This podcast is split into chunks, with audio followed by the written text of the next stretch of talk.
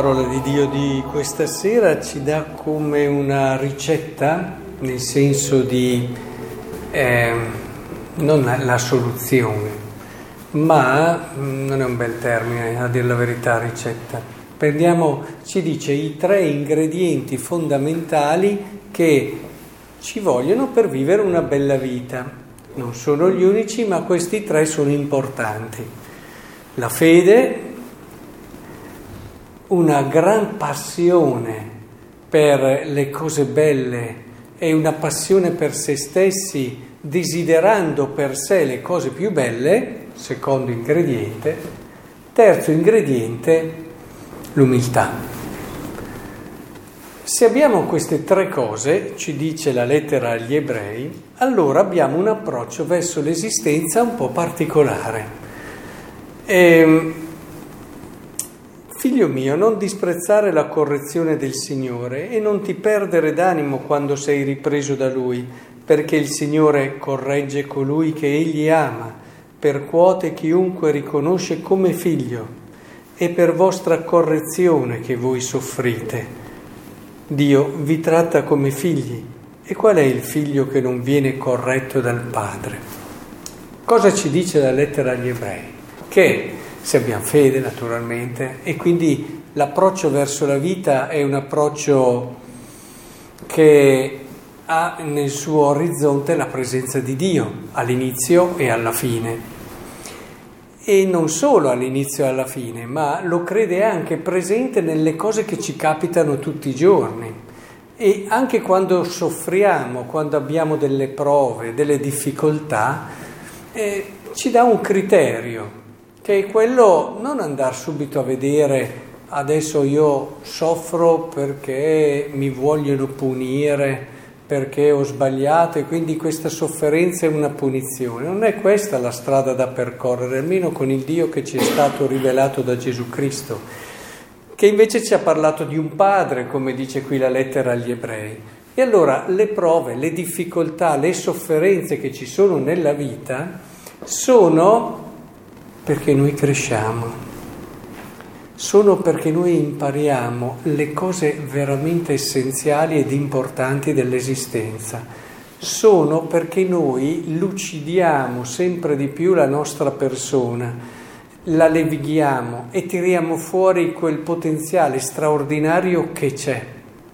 Per questo dico, bisogna essere appassionati del bello e soprattutto del bello che posso essere io, perché se non c'è questo, allora noi ci mettiamo lì e tutto quello che succede ci viene a disturbare quella pretesa tranquillità che vogliamo vivere. Invece quando si è appassionati si sa che possiamo ancora crescere, possiamo ancora migliorarci, non entriamo in quei loop pericolosi, ma il Signore come fa per mettere questa cosa, mi fa soffrire, eccetera, ma sappiamo che abbiamo ancora da crescere. Abbiamo ancora da migliorare. Pensate a Giobbe.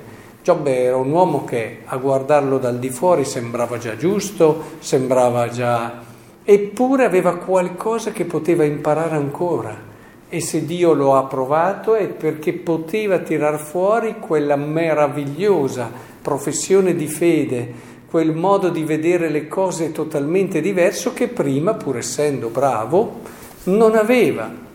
Quindi la passione che ci dice quanta bellezza ho ancora davanti a me, quante possibilità ho nel mio cuore e cosa posso tirare fuori da questa mia anima.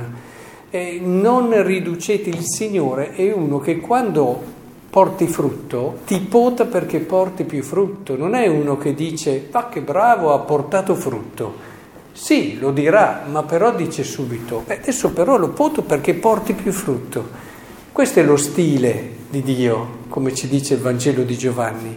Questo è lo stile di chi ama, come una coppia, quando gli sposi ci si accontenta e non si desidera crescere, si sta già venendo giù, si sta già tornando indietro. Ci si accontenta che le cose vadano, invece anche in un amore di coppia o nella vita generale di una persona, se non c'è questo desiderio di domani voglio migliorarmi, ecco che sto già tornando indietro, io domani sarò peggiore. perché fermi non ci si sta. E allora credo che sia veramente importante vivere di questa passione. Allora ecco che quello che ci succede nella vita, le prove, le difficoltà, le sofferenze, viene letto in un modo totalmente nuovo, diverso. Viene visto come l'occasione per arrivare proprio a quella maggior bellezza, maggior maturità, maggior sguardo di fede a cui il Signore ci chiama. E quindi dico io, e me lo dico spesso, come è bella la vita di un credente, come è bella la vita di un cristiano.